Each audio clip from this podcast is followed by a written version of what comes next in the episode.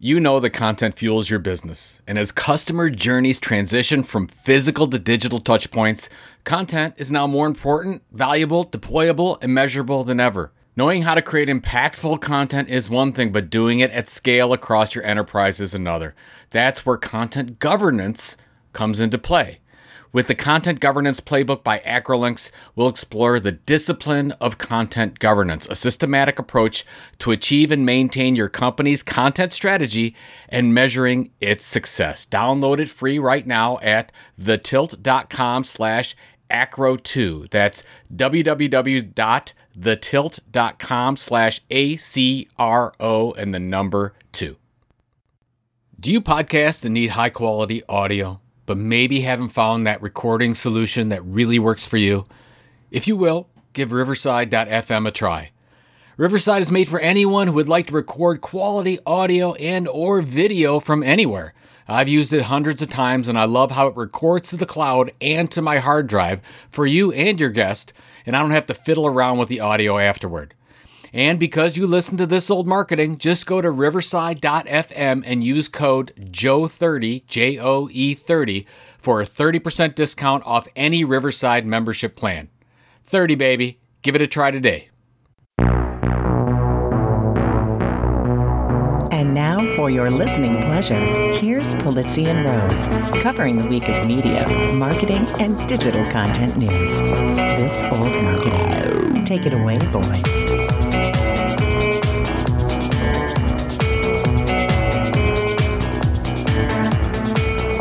Well, hello, my friends. This is Robert Rose. Welcome to episode number 355 of This Old Marketing for December 22nd, 2022. Almost Santa time.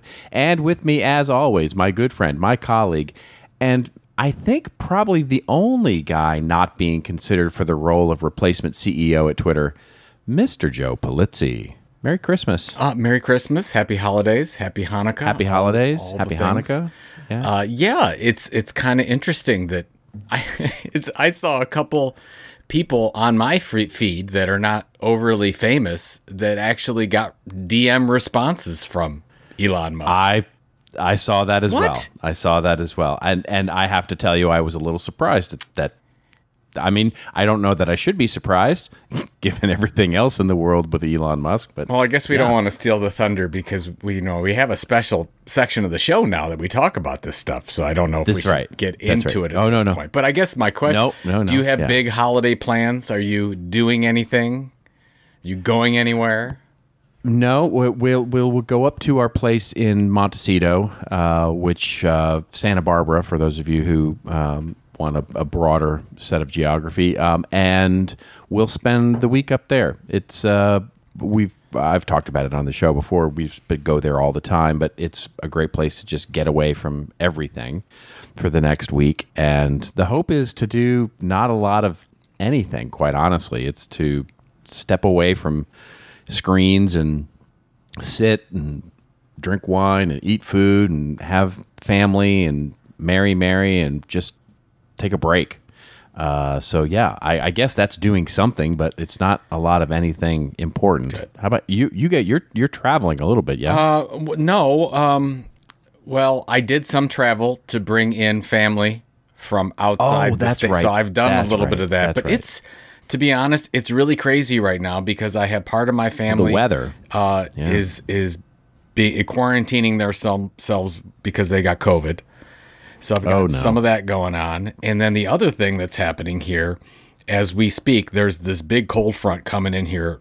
Yeah. over you know over the Midwest and the Northeast. cyclone. Oh my gosh, it's crazy. But I mean, the temperature is going to be you know towards zero. Uh, so and that's that's negative many Celsius if you're in in Europe. Exactly. Yeah. So um, yes, so that's going to be a thing. Like we're even talking. We're supposed to go to the Browns game on Saturday, and we're like, do I really want to be in that Subject kind of weather when it's Yeah. a meaningless game? But but to, to answer your is question, it is it meaningless? Are are you you're not mathematically? yeah, there's a there's you? a 0.8 percent chance or something Oh, like that that right. we Yeah. will make it. So that's that's no chance at all. But right. Uh, right. I no, I want to go to the game. I, I'd love to. You know, the last game I was surprised the way they played, and I'd like to see it again. especially the defense. But um, I don't know if I want to stand out there. I'm a cold baby. Sure. You know I'm a cold baby. I can't take. Oh no, right. You're you're you're sensitive to Yes. that, right? You I mean, and I don't mean like emotionally sensitive. I mean medically sensitive to that kind of thing, right? You take off your gloves and you're, you know, that it's it's a it's a challenge for Well, you. it is. So the last game we went to, it was about freeze. So whatever, 32, 35 degrees. It wasn't so bad.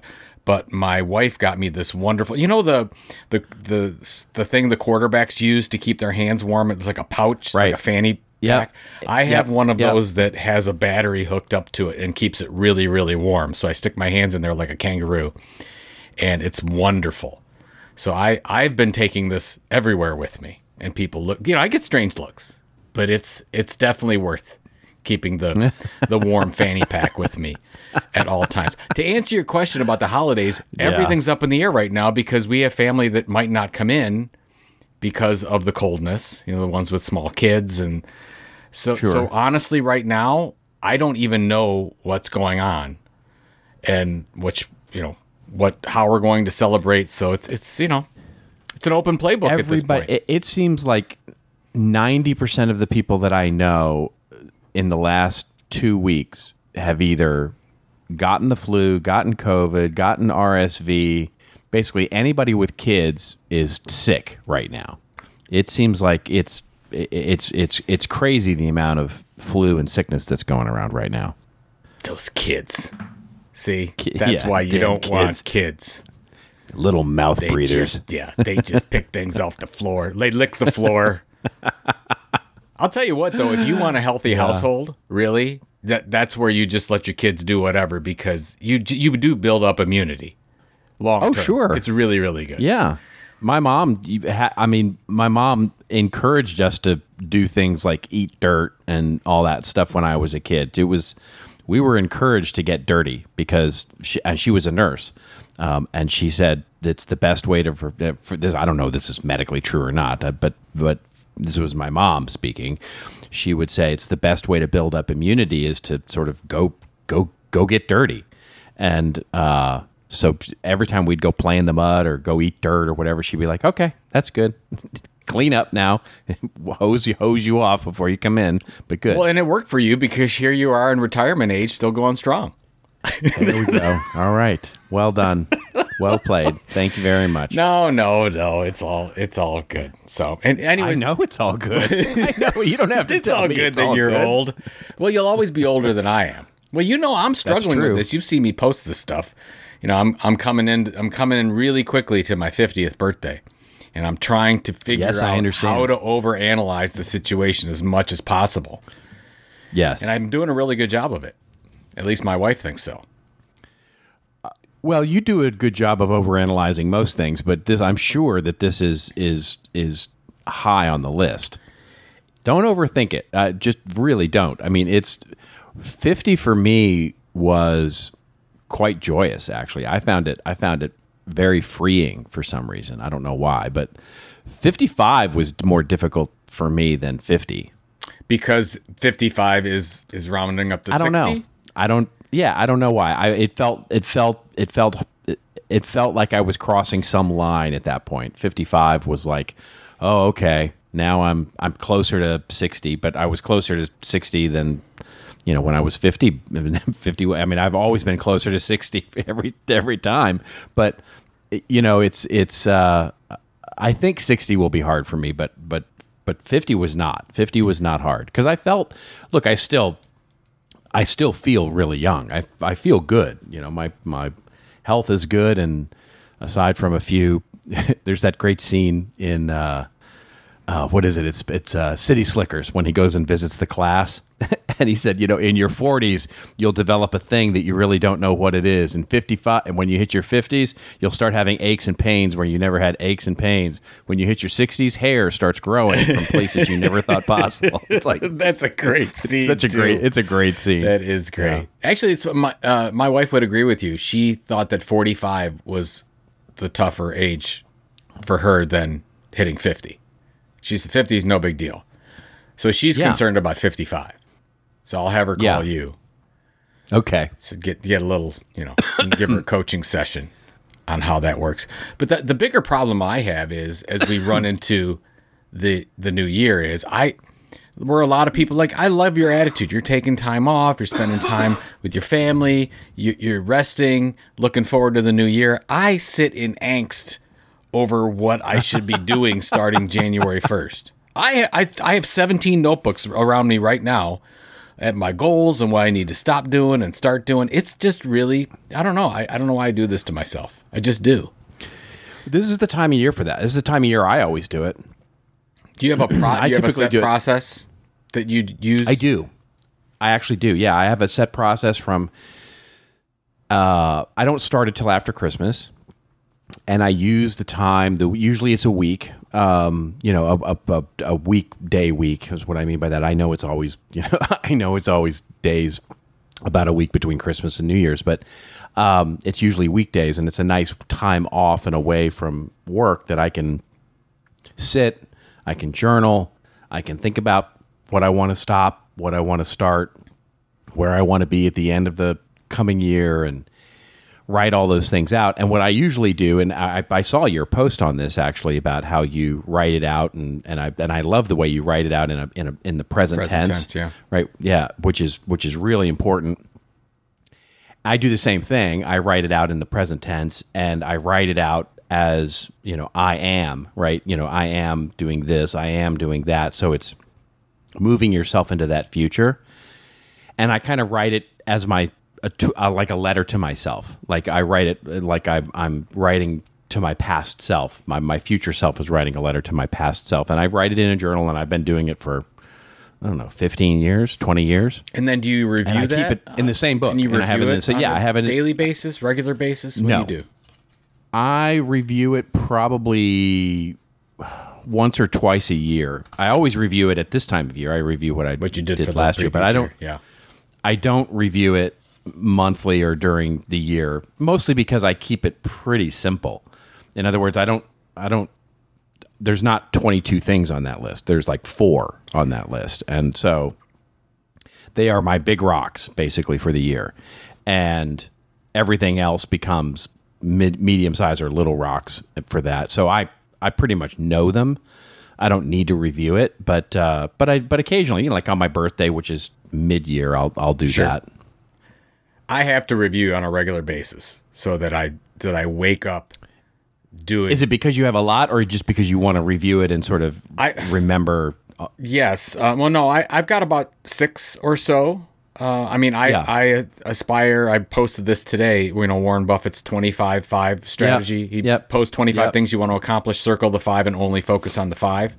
But I separate mine into different categories. So, I mean, I have mine in front of me right now. I have a career wealth goals. I have family goals, spiritual goals, physical goals, uh, mental goals, and then giving philanthropic goals. And I have I one do or two here. Yep. uh, specific ones that are that, that I can actually measure. And what I believe is the best way to do it is you review it before you go to sleep at night, and then you review it in the morning. Because if you if you go to sleep at night and you review these things, it really works in your subconscious while you sleep, and you oh, wake Oh, up sure. renewed and refreshed and working on those, and it points you in the right direction every day about the most important things. Because as you know, we get inundated with emails and social and problems that are going on and you forget that oh i've got to work on this big project or whatever the case You is absolutely do. You absolutely do. And it also helps you make judgments if something, a huge opportunity you think at the time is a huge opportunity comes in and you can review it against those things and say, okay, what's going to, what gives, right? You know, if, if, if I say yes to this, what, what gives away?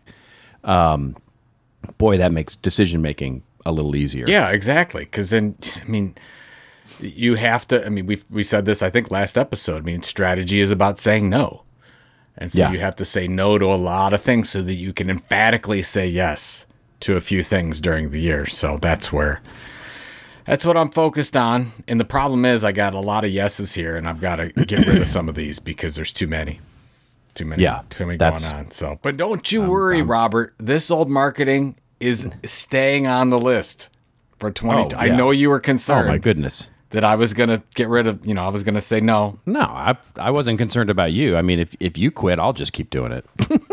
well thanks for that because I'm easily replaceable.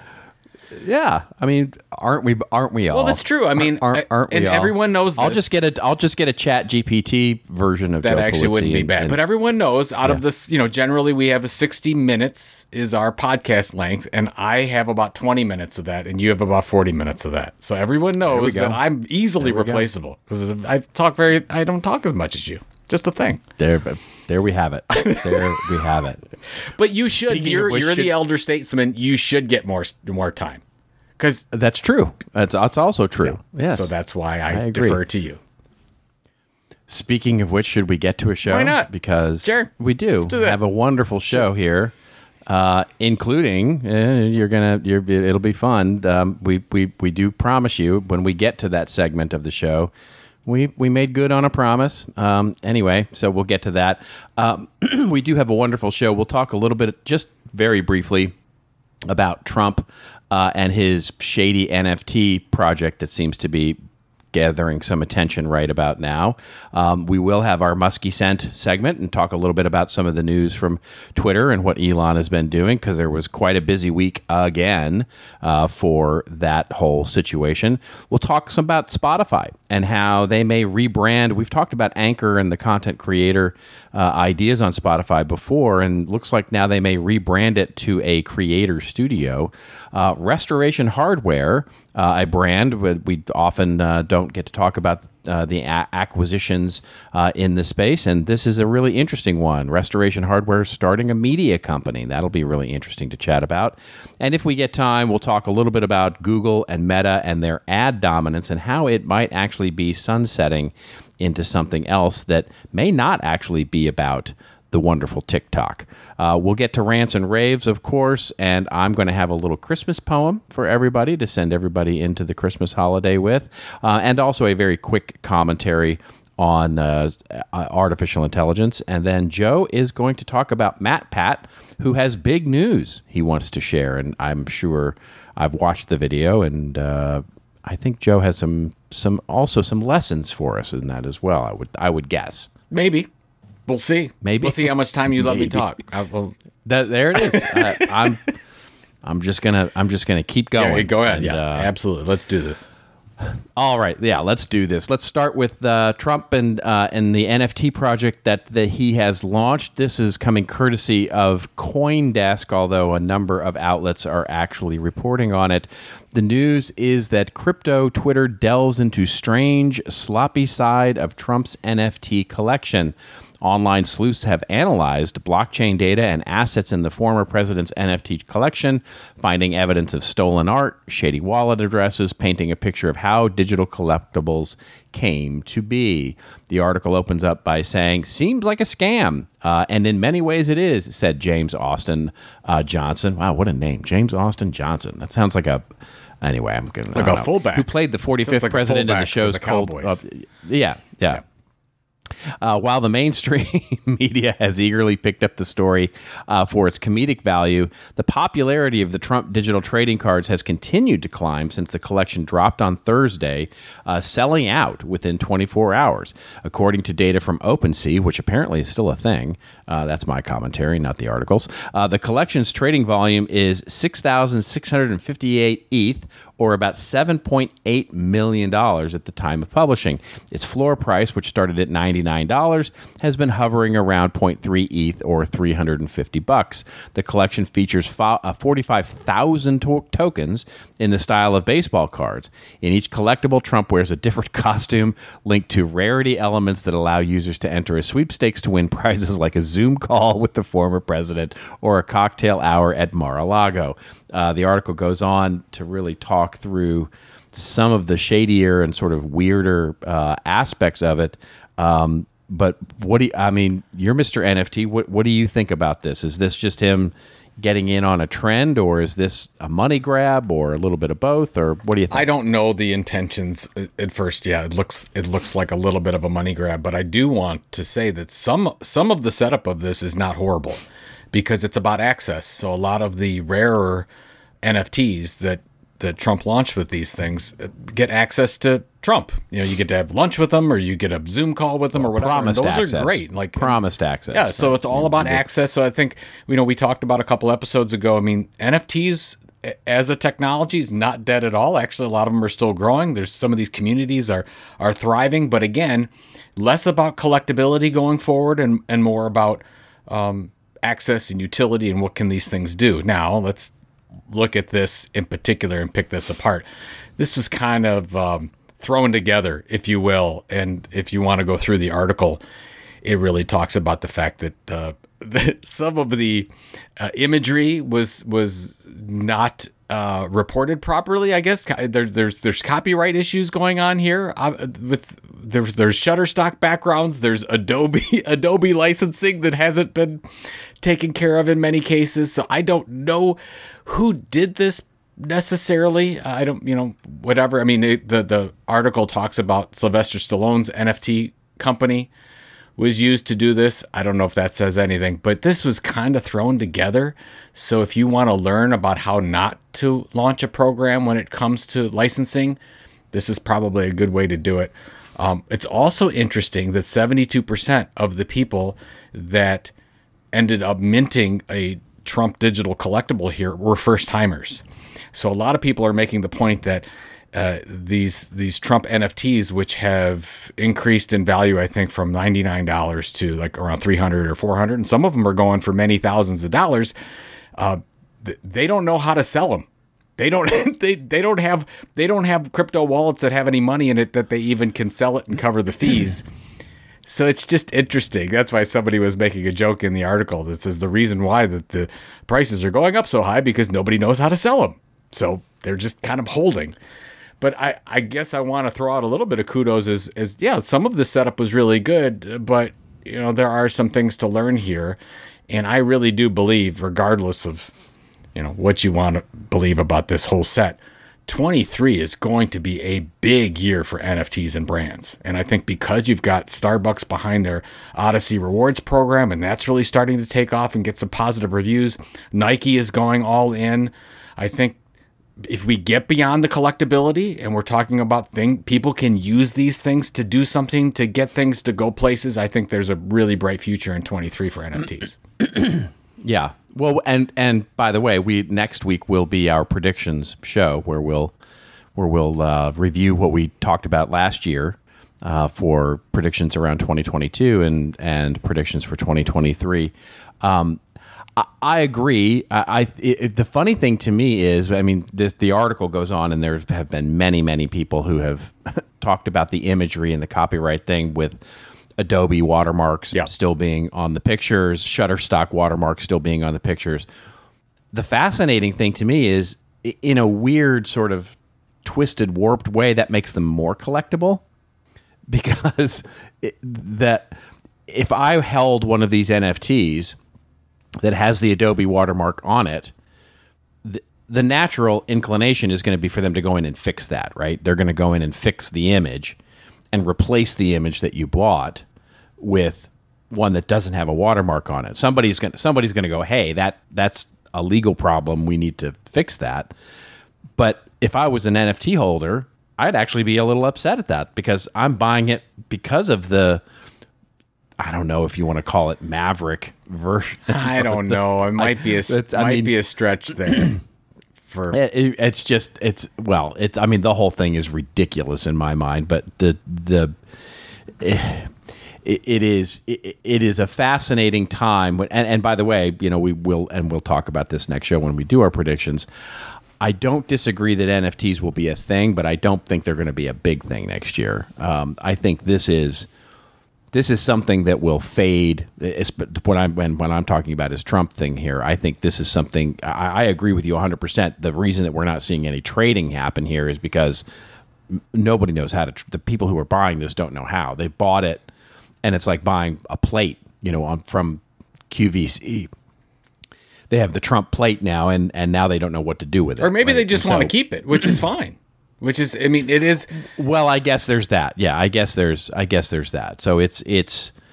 If you believe it, You know, yeah. If you look at it like you're buying a trading card, like this was the Topps trading card, it's fine.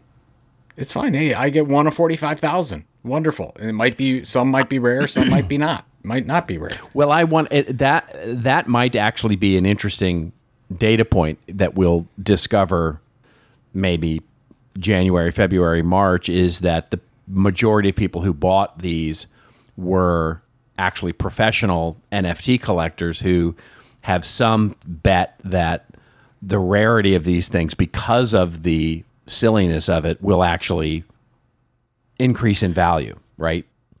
Well, that was So only that was a very small percentage, though. Seventy-two. Oh, it was. Right, if you look at the bottom here, seventy-two percent. They said of buyers were likely purchasing their this NFT for the first time because they have. Oh, I did not yeah, see that. because Okay, in great. their Okay, digital yeah. wallet they Yeah. scanned it and they have no funds at all, even to cover fees. So that's why they're saying Gotcha. a lot of these are.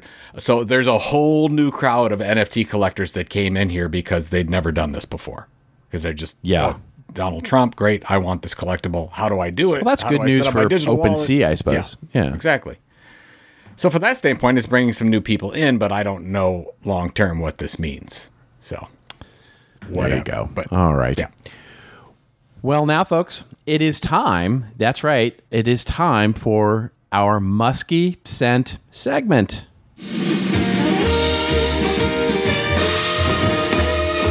Oh, that musky. Oh, that musky. Scent.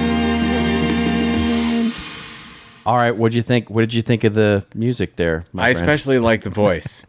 The the, the AI automated voice of That Mr. Robert well, the AI. Yeah, there you go. The fully auto-tuned. Uh, I just I couldn't find a singer in time. So, if any of you out there, I would like to say, if any of you fans out there would like to volunteer, if you're a singer, by the way, if you're not any better than me, then don't volunteer. But if you would like to volunteer your voice, I would be happy to send you the little clip so that you can time it the way it's supposed to be timed, as you can hear. Um, and if you want to sing it, I, we I would be glad to do it. I, I can't believe didn't you wanna- just opened that up to everyone. Yeah, no, no, no. I'm totally opening it up. I, I, I want to hear. I want to hear all the, this American Idol. We're going to American Idol this thing. It's going to be. I'm gonna send in. I'm gonna send in uh, an impression of me doing Elmo to Musky Scent of Twitter and see if that wins. Well, see, that's what we could do. We could feature if there's a lot. I, I don't think there's going to be a lot, by the way. But if there was a lot, we could do a different one each week. We could do, we could do Elmo doing Musky Scent theme song. We could do. So much. There's so much room. Do you know the? You know the the the. Phrase, I may be the only one who enjoys this joke, but I, I, I really. Well, you really you know the phrase uh, "jumping the shark." Uh, this could be the episode. this could be, yes, this could be the Oh, one. the one of the, the the last twenty that we thought we did.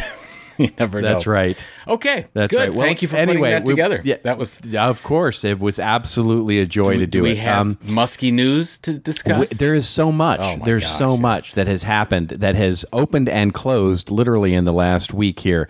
He banned Elon Musk is, by the way, who we're talking about. He banned journalists uh, from CNN and and and other uh, uh, outlets before then basically bringing them back. He said he was going to abide by a poll that would replace him as CEO. And then, of course, he said, no, I'm not going to do that until I find a replacement. He said the new check marks for brands, these gold check marks, were absolutely clear for brands. Uh, until, of course, they weren't, and we can talk a little bit about that.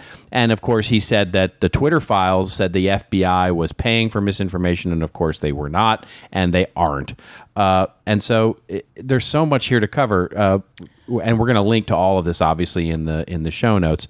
Um, I have a take on a couple of these things, but uh, wanted to get your take well, first. the the first take is with we we talked about it. I think last Musky Scent episode where this is like Yeah. a, a alpha or a beta software test run to 200 million people at one time. We're just making all kinds of changes. We're going to ban this. We're going to add this check mark. We're going to do. Th- I mean, come on. It's just.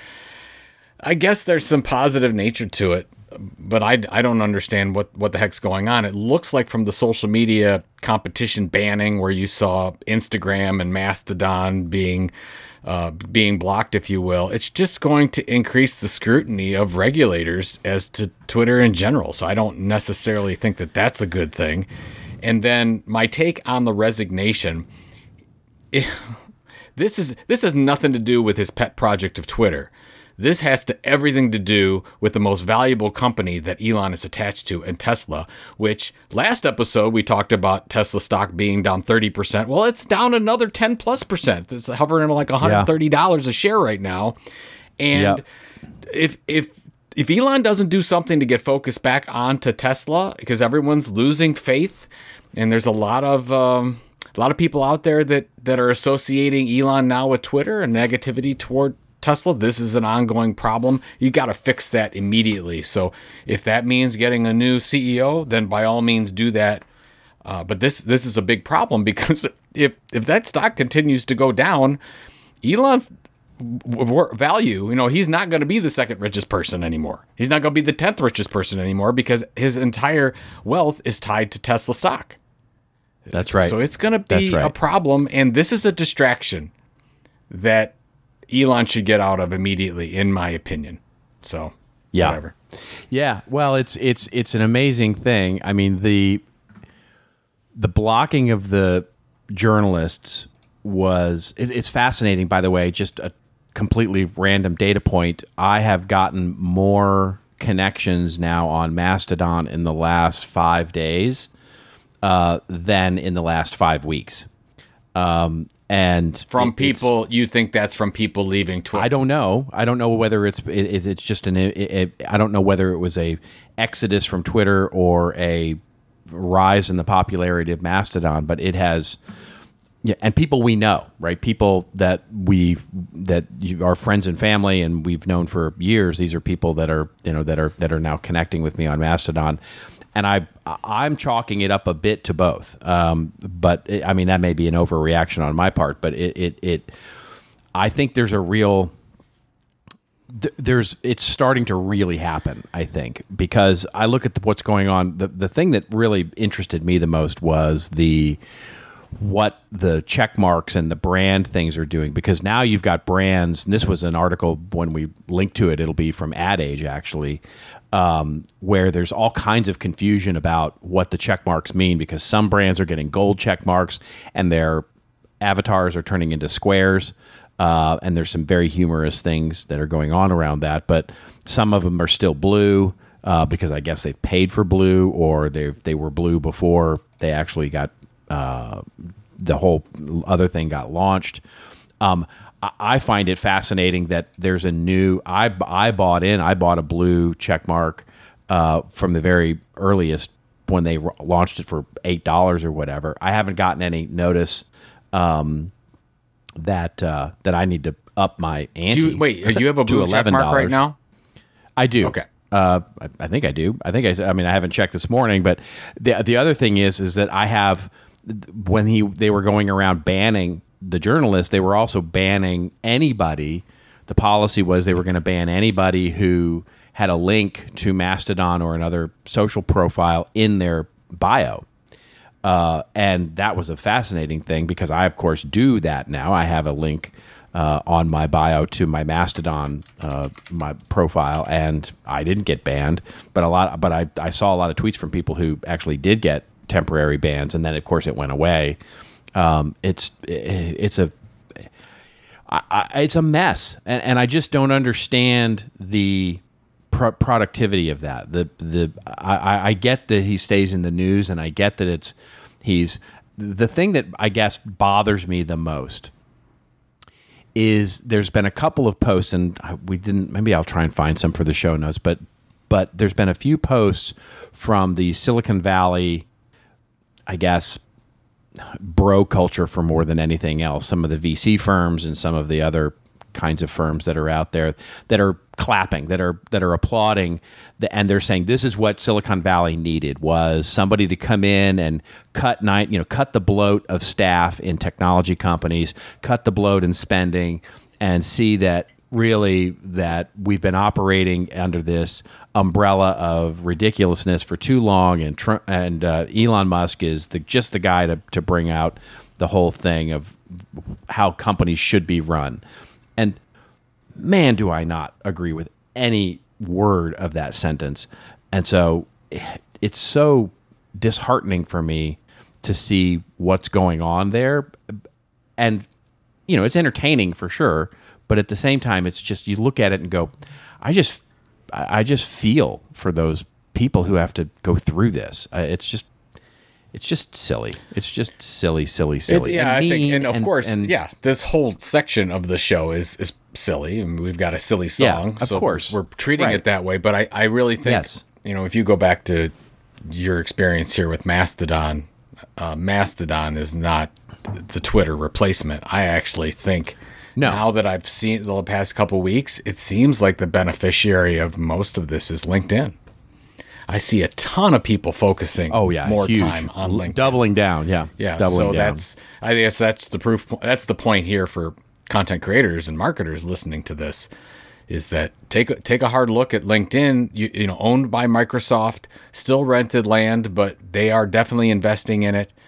Um, I actually just launched. You know, I have my the random my personal newsletter that I send out an email to. I saw and that. I'm launching it on on, and I'm act, well. I guess you'd call it why double- why did you do that? I'm I'm curious. We haven't talked about this at all since you since you made the decision to do it. I'm curious why you made the decision to do So that. part of my I've been looking to say, okay, if I focused all my time on one platform, what would it be? Would it be? And I, it's I've been doing it on two platforms. It's been Twitter and LinkedIn. I'm going to basically put all my resources onto LinkedIn. I've I've got a fair number of followers that I've had on LinkedIn for a long time, but I really haven't activated it. And I said, okay, well, is I, I got I have this email audience. Is there a way to leverage LinkedIn to drive ultimately drive email? So I'm going to c- create a little bit of a system where I give, you know, it's both mostly the same newsletter, but there's going to be a little bit more probably in the email version if people want to sign up for it. And I uh, put that out there. What was it? Three days ago, and I've already got eleven thousand subscribers. So it's not a small number of subscribers. no. So I'm no, like, no, okay, a, well, there's that's a great conversion there's rate. Something I know here. I know your followers, and that's a great conversion now, rate. now, do I know? Um, do I know if people are going to read it all? I mean, I get a couple LinkedIn newsletters. Some I read, some I don't. So we'll see.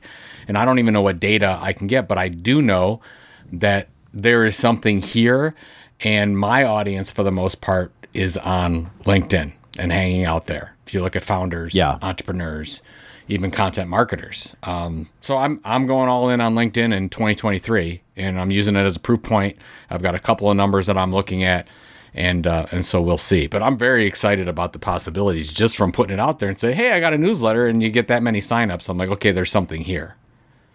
So we'll see. I like it. I, I like it. I like that a lot. Yeah, I, I, I, I of course said yes when I got the invite, um, and it's one of the few that I've actually said yes to. I mean, I get them daily. I get two or three a day, uh, and that's one of the reasons I haven't done it yet. Is because I was like, wow, it's really. It seems like everybody is doing this, um, but of course, when you sent it, I'm I'm, I'm immediately in. But the, but it's interesting. I, I subscribe to a couple, but they're from people that I already get their email newsletter from. So I'm not sure what that says about me per se, but it's interesting. I think it's a, I, I think this is going to be a really interesting experiment. Um, Yeah, I'll I'll you let can- you know. So I'm committing to basically every day posting something on LinkedIn. I'm from Yeah. that standpoint, and I've got a list of five to ten people that I'm commenting on now on a regular basis. I'm doing the whole thing, just on LinkedIn. Yeah. So I'm taking the time that I spent. Well, I've been doing that for a little while, and that's that. Yeah, committing to a, a LinkedIn and uh, some quality posting and quality commenting. I've been doing that for a little while, and really enjoying it. Real, really, And really, yeah. And by the way, uh, if there is something such as you know, social media is still alive and not dead, I'm having some really good conversations with people, and Yeah. a lot of this, a lot of these conversations lead to business in some way. This Yeah. is it's really something to to see this happen. That there that that this is still a possibility, and I hope that Microsoft doesn't screw it up, and they just keep it the way They haven't so far. They haven't so far. Yeah. They've done a, a remarkable job of not screwing anything up as it pertains. By the way, to- they have a really good track record. When they bought Minecraft, the first thing I, I think I predicted it on the show. I said, "Oh, get ready, they're going to screw the whole thing up because big companies usually do when they come in and they buy a brand like that." But they haven't. They have not Yeah. screwed up that brand in any way, and that community is as large as it's ever been. So, Yep, we'll absolutely. okay. Absolutely. All right, moving on uh, out of this segment, uh, and uh, hopefully you all enjoyed that. Let us know, of course.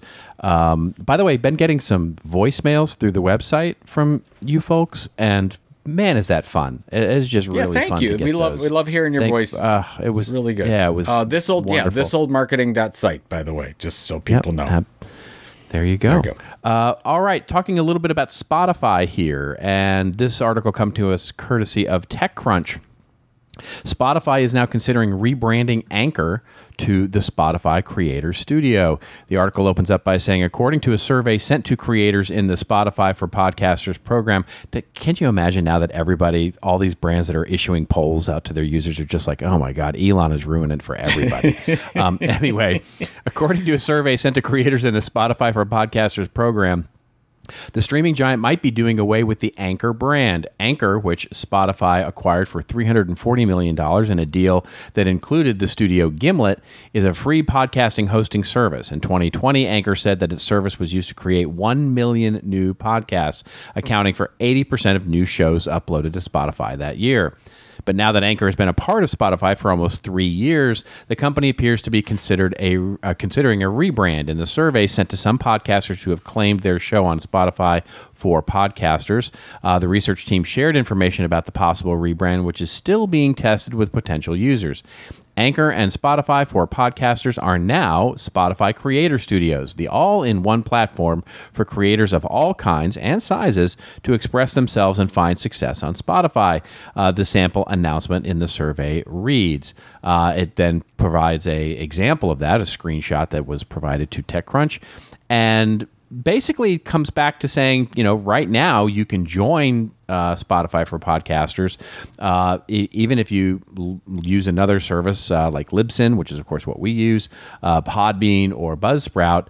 Those that have uh, or host via Anchor have access to features like subscription monetization, video podcasts, uh, but only listeners using Spotify are able to interact with that content, which is of course the big con right now. Um, what do you think about this? Is this is this is this Spotify making a, a sort of effort to get into the content creator idea, the content entrepreneur idea? And if so, do you think it'll be successful? I think this is a huge strategy by Spotify going head to head against Apple and Amazon. So if you if Yeah. you look at Apple being the leading RSS distributor of podcasts, let's say, um, well, Spot Spotify's taking or going to take that spot over where po- Spotify will be the home for all audio content, podcasts and audiobooks. So on the uh, on the uh, audiobook side, you have Amazon. Spotify is absolutely going after that as well. So you'll see Spotify Creator Studio, whatever you want to call it. It's just going to be Spotify ultimately, and this is a done deal. This is thing is going to happen. Everything is going Oh, to be course, yeah. Spotify. This is done. People are Yeah. going to to associate any type of audio content that I want to create. How do I go ahead and distribute that? And they want Spotify to be the name that people think about. So I think I think this is where it's headed. I mean, this is just a, a proof point, another little detail. They're working it all out. They can, you know, create, help you create, distribute your podcast, help you create, distribute your audiobooks, whatever audio content you have coming down the pike, they're going to be able to help you create it and distribute it. So I don't understand why they wouldn't let you distribute it beyond Spotify. That to me is the weird thing to me. I mean, I get why they might not provide you analytics or, you know, have the ability to do certain things because they don't control that. It's ostensibly just an RSS feed, but why they wouldn't allow you to go wider distribution than just Spotify because anybody who's going to sign up for the Anchor or Spotify Content Creator Studio service if they have any seriousness about this, they're also going to distri- they're also going to have a Libsyn account or something else to make sure that Apple and and other distribution platforms, YouTube, can get this. I, I just don't understand why they wouldn't build that. It's build yeah, it's in. interesting if you look at what Amazon did with audiobooks. Uh, you know, we've done this. You know, with with Killing Marketing, you can sign a deal to just do to just produce it via Amazon, and you get a better percentage rate than you would Right. if you said, That's "Hey, right. I'm just gonna," and you so you can do both. You just don't get the benefits that you would normally. So I think Spotify, maybe they will ultimately do the same thing. It's like, okay, well, we'll send it out to these other spots and distribute it for you, but you don't get the XYZ benefits that you would normally get. I think that's Well, totally I- fine. Yeah. it benefits them because if they're going to monetize it then if you want the monetized version, you'd have to go to Spotify, right? So it makes all the sense in the world for me that they would want you to have the ability to distribute, especially if you're going to use their services to monetize your podcast subscription or whatever. That they would want to give you the capability to distribute it far and wide because it's just it's extra reach for them, right? Because if I'm encouraged to make a monetized podcast by subscription, but the only way that I can monetize it is through the Spotify platform, well, I want them to be talking about that and saying, "Hey, listen, you know, I know you're listening to this on Apple Podcasts, but you should get it through Spotify so that you can get the you know two ninety nine a month version." I don't know. Yeah, I mean, maybe the walled garden approach in this case is is good enough because they have such a large audience already. I don't know. yeah, But uh, obviously, you can see the long term play here. Spotify is everything audio related. Yeah. And there's so Oh, yeah, much, huge. uh, you, you know, what I think you're ultimately going to be, I think they're going to get into hardware as well. So watch I out do for too. that. I, I agree. I agree. I think they're. I think they're. They're. A, I know this is a, a rough metaphor, but I, I think they're looking at this as kind of the Amazon Web Services of audio, right? They, Sure. If they if they can build an infrastructure for others to become great audio uh, experts, distributors, creators, et cetera, then it only benefits them by building an entire infrastructure to do that, just like Amazon Web Services. Yep. Absolutely agree with you. All right.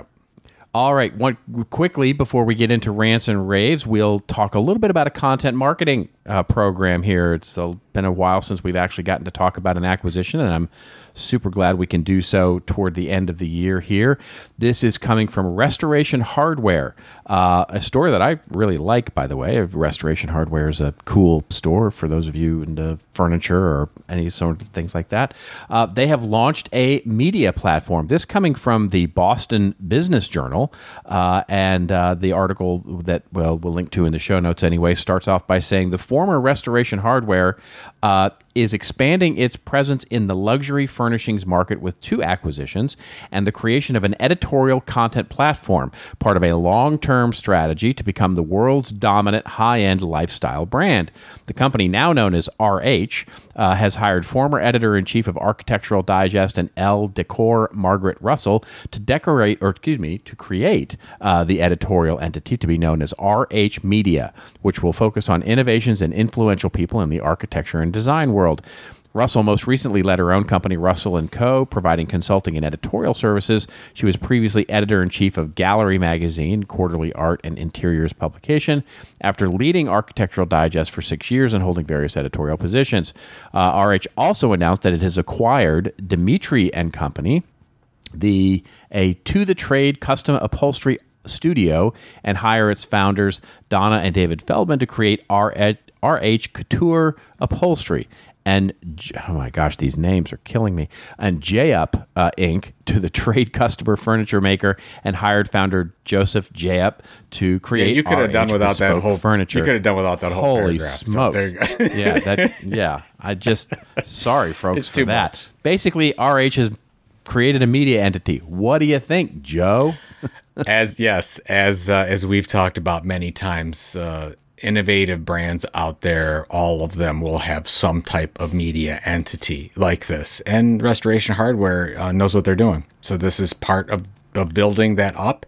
They have been creating content for a while. No, you know, if you if you check out what they've been doing for a long time. They've been um, creating a lot of how-to and upscale information and uh, getting to this point where they could get to RH Media. Which, by the way, that's generally how it happens. You don't go from zero to then saying, "Oh, now we have a media company." Usually, it's a it's a long, arduous struggle to get to that point. You get the p- executives in your organization to say, "Yes, we should be doing Right. something like this.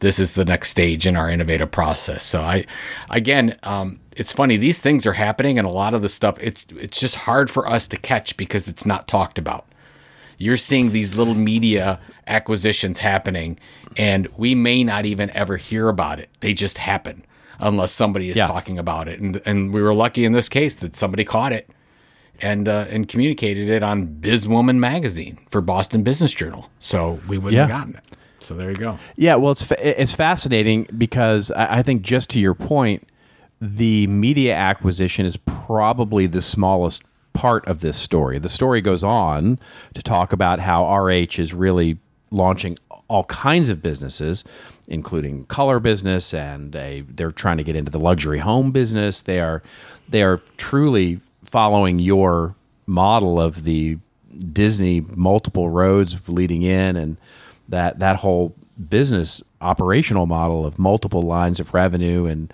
multiple businesses and becoming a lifestyle brand. Yeah. And part of that is acquiring these media operations to drive this, which I love because what it shows is is that content and media is really part of their overall business strategy, and so they're getting serious about content and marketing, or content marketing, as as some people call it, uh, as part of an overall business strategy that is transforming them from simple retail brand to lifestyle brand. It's such a great just a- point. yeah, Uh, you you yeah. cannot overstate what you just said because if you look at somebody like an RH getting into these areas that they haven't been in, the first thing you do Yeah. is you buy the attention. You buy the audience. Right. And That's what they're doing. And they've got the they're buying the editorial talent associated with that. And they do that for a little bit and then they launch the product and it takes off right away because the audience is there. And they don't have to go Yep. put ads around something else. So it's and you've demonstrated that value. You've already demonstrated that value that you can provide attention, thought leadership, Yeah. experience. All of those things are there. Um, and now, when you launch that luxury home brand, people go, "Oh, of course, RH. Yeah, they're a lifestyle brand. Of course, they would launch a luxury home business, and of course, they would launch a restaurant business, and of course, they would do all those things. They're a luxury brand. It's yeah, Love it. It's fantastic. Absolutely. Fantastic. All right, ladies and gentlemen, it is now time for our rants and raves part of the show. But before we do that, let's just quickly just note that as we mentioned before, you can always get all the links to the show notes at our wonderful website at thisoldmarketing.site, uh, where you can, of course, leave us a voicemail. Let us know if you want to become part of the uh, segment of that musky scent and you're a singer Yes. and want to audition for that. We would love to hear about all of that. Um, and uh, also the Twitter questions. We are, you know, as we start to think about Twitter, of course, we are still monitoring Twitter for the hashtag this old marketing. Uh, been a little light. I think that's probably another data point in the usage of our fans of Twitter. But uh, we'd love those show ideas. We definitely thrive on those show ideas. So do give it that. Yeah, but you know, Do just you a quick wanna- point on that, Robert. Yeah, we're, Yeah, we're yeah, getting more sure. to the website. We're getting more inquiries on the website directly. So just go to this I love that. site I love is that. easier than us finding, you know, figuring out what Twitter's doing. So there you go. Yeah, I totally love that. That's that's that's fantastic. Um, do you want to go first? Yes, I- have our. I would be happy- Yeah, let- let's you go finish first with your because then I'll close with our Yes. Christmas poem. So yeah. I, I I was so excited. I got to tell you a little bit of backstory here. So my oldest comes downstairs, very excited, and says, "Dad, Matthew Patrick just sold his business." And um, for those of you that don't know Matthew Patrick, I've been following Matt's career ever since we went out and tried to get him as a speaker for Content Marketing World in 2012. So this is 10 years ago. And at that time, he launched a little YouTube channel uh, called um, Game Theory. And it's basically regular uh, conspiracies about what's going on in the gaming community. And he did a really good job, built up a million plus subscribers on YouTube, and it was one of the leading YouTubers at the time. And luck, we were lucky to get him to come to Content Marketing World 2013. He did a YouTube workshop and did a, a wonderful breakout as well. And we've kept sort of kept in touch ever since. He was one of our key case studies in Content Inc., uh, which was the new version of Content Inc. I, I put out in 2021. And so my oldest comes down, says Matt sold the business. I watched the video. I know you watched the video too, Robert. It's about a 17, 20 minute video. So- and so by the way, if So you were a content creator, content marketer, it's worth watching the video because he goes through Oh. the history of what's going on in YouTube, what happened, the different, you know, different areas of, of change over YouTube, but then talks about how you know, and as you and I have talked about it, Robert, th- this idea of content acquisitions is going to be huge in 2023, especially with YouTubers. And so, what um, there's a company called Lunar X which bought Matthew Patrick's Game th- or Theorist Inc. company, and Theorist Inc. is made up of game theory originally, then food theory and film theory, and all these channels have millions and millions of subscribers to them. I have no idea how much money this went for. It, it had to be 10 plus million easy, probably a lot bigger than that. But actually, what Matthew goes through is, I'm still going to stay involved, but I can focus more on creative and I don't have to focus on the business of running the media company, which is what Matthew didn't want to do. So I, I just want to send out a congratulations to Matthew. I'll just show it as a, as a proof point that this is going to be bigger and bigger as we get into 23 and 24. And if you're going to see anything come out of whatever this is with a recession, you're going to see a ton of these deals and a ton of creators say, Hey, I want to be an entrepreneur. I want to create content on a regular basis, but I don't want to deal with the hassle of overhead and getting money for some of these new initiatives. And there'll be wonderful companies out there ready to, per- like a restoration hardware, ready to go Yeah. and buy these types of things. And some of them are going to work. Uh, and some of them aren't, but I think that this is going to be the trend you're going to see in the next couple of years. couldn't agree more. I I I love the video, A- and and by the way, there's a great, there are wonderful lessons to learn. I mean, he goes through the life cycle of his entire business and how much time he spends in meetings and and. Yep. How how food theory took years to actually develop and how they developed it and and it's just a masterclass for I don't know it's, the video is probably what 20 minutes long Yeah. 25 Yeah, minutes long something like that and it's it's it's more than just an announcement it's and and second of all he's just so damn charming i mean it's it's hard to not just love watching him and just you know Well, talk about it first. If you want to, yeah, if you want to just watch it to see how a video's done uh, for YouTube, they they're the best. They're the best of Yeah. the best. Absolutely. So much attention to detail and production. And, uh, well, anyway, Yeah. go on a rave about that. Um, all right. yes. So I have a little Christmas poem as I did last year. Oh. Uh, I realized that I did this last year and, and then thought I would do it again um, because, I don't know, if- if it was fun. I hope you all enjoy it. And it is, of course, uh, to the tune of it is my, my I guess, my me stealing the uh, the thunder of "Twas the Night Before Christmas," uh, and it's a little bit of a holiday story for us as we go into break. And "Twas the Night Before break," Joe. Elon was high. Content marketers worried that they'd all be replaced by AI. Inflation persisted, economic signals unclear, and all hoped that more layoffs wouldn't soon appear. All content practitioners climbed into their beds while visions of first party data danced in their heads. My wife turned on Yellowstone, the remote in her grip. I'm so glad she likes me a smidge better than Rip. As we settled down to watch, I set down my phone and we poured some wine. Why not? The fourth quarter was sown. Then on my device, there arose such an explosion, I thought it must be that TikTok was still open. The emails poured in so furious and fast, I couldn't keep up with the incoming blast. The subject line shouted so many distractions that every single one of them a severe overreaction. Then what to my marketer's eyes should appear all the news about Meta and Twitter and ChatGPT. Predictions of disruptions, recessions, and worst of all, those LinkedIn spam messages asking, Can you just hop on a call? And then came a noise so lively and quick, I closed all my apps. It must be St. Nick. With a whistle and shout, he rolled up in a Chevrolet. He shrugged, eh, I'm still long on Bitcoin. I had to hawk the sleigh. Then, faster than FTX went from billions to bust, St. Nick whipped open his iPhone 14 and began to adjust. Now brand, now marketing, now culture and tech, on ops, on strategy. Check, check, and check. He swiped and he swooped and he swooped dramatically, smashing update. Holiday magic emerged, making all the stress evaporate. He spoke not a word, but held a hand to his ear, listening as all those distractions disappeared. Then, with a wink and a wave of farewell, he said, Remember, it's your story. Tell it well.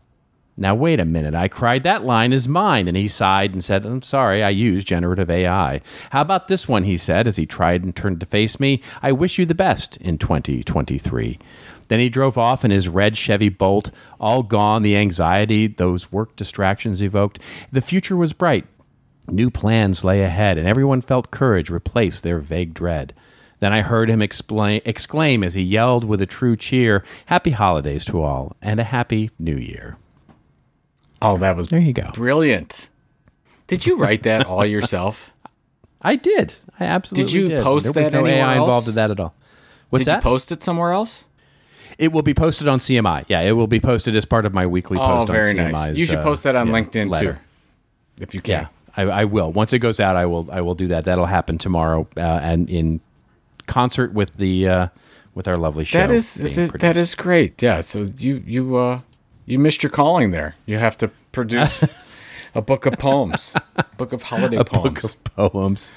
Yes, yeah, I especially like right. the uh, the going long on on Bitcoin, so I had to hawk it for the sleigh. Yeah, hawk the think yeah. everybody He's driving a Chevrolet Bolt. you know. Exactly. Good. Very, very cool. And then everyone can look forward to more uh, originality next week because we're going to do our predictions. We're going to do our is always a favorite, which, which is totally which is usually our most. It's it's usually our most popular of the year. Is it? Uh, yeah, it is. it? it is uh, because people like to hear when we're wrong, and we're we're wrong a lot. We're wrong a lot. Yes, as as I, and in preparation for the show, looking back on 2022 predictions, yeah, we were wrong a lot. Um, uh, all right. Well, you, uh, I hope you have a lovely, wonderful Christmas. Yes, we'll try to we'll try to stay warm. Uh, at least you know you'll be warm. Uh, so and, and We'll we're be very warm. really, It's going to be 80 cold. degrees here on Christmas. Yeah, it's going to be very. It's going to be summertime here. It's going to be fantastic. That's so great to hear. Absolutely. All right, for you and yours, have a lovely, wonderful Christmas uh, weekend, and we will, of course, see you next week. Uh, and remember, in the meantime, it's not AI; it's me actually saying it's your story. Tell it well. We'll see you next week on this old marketing.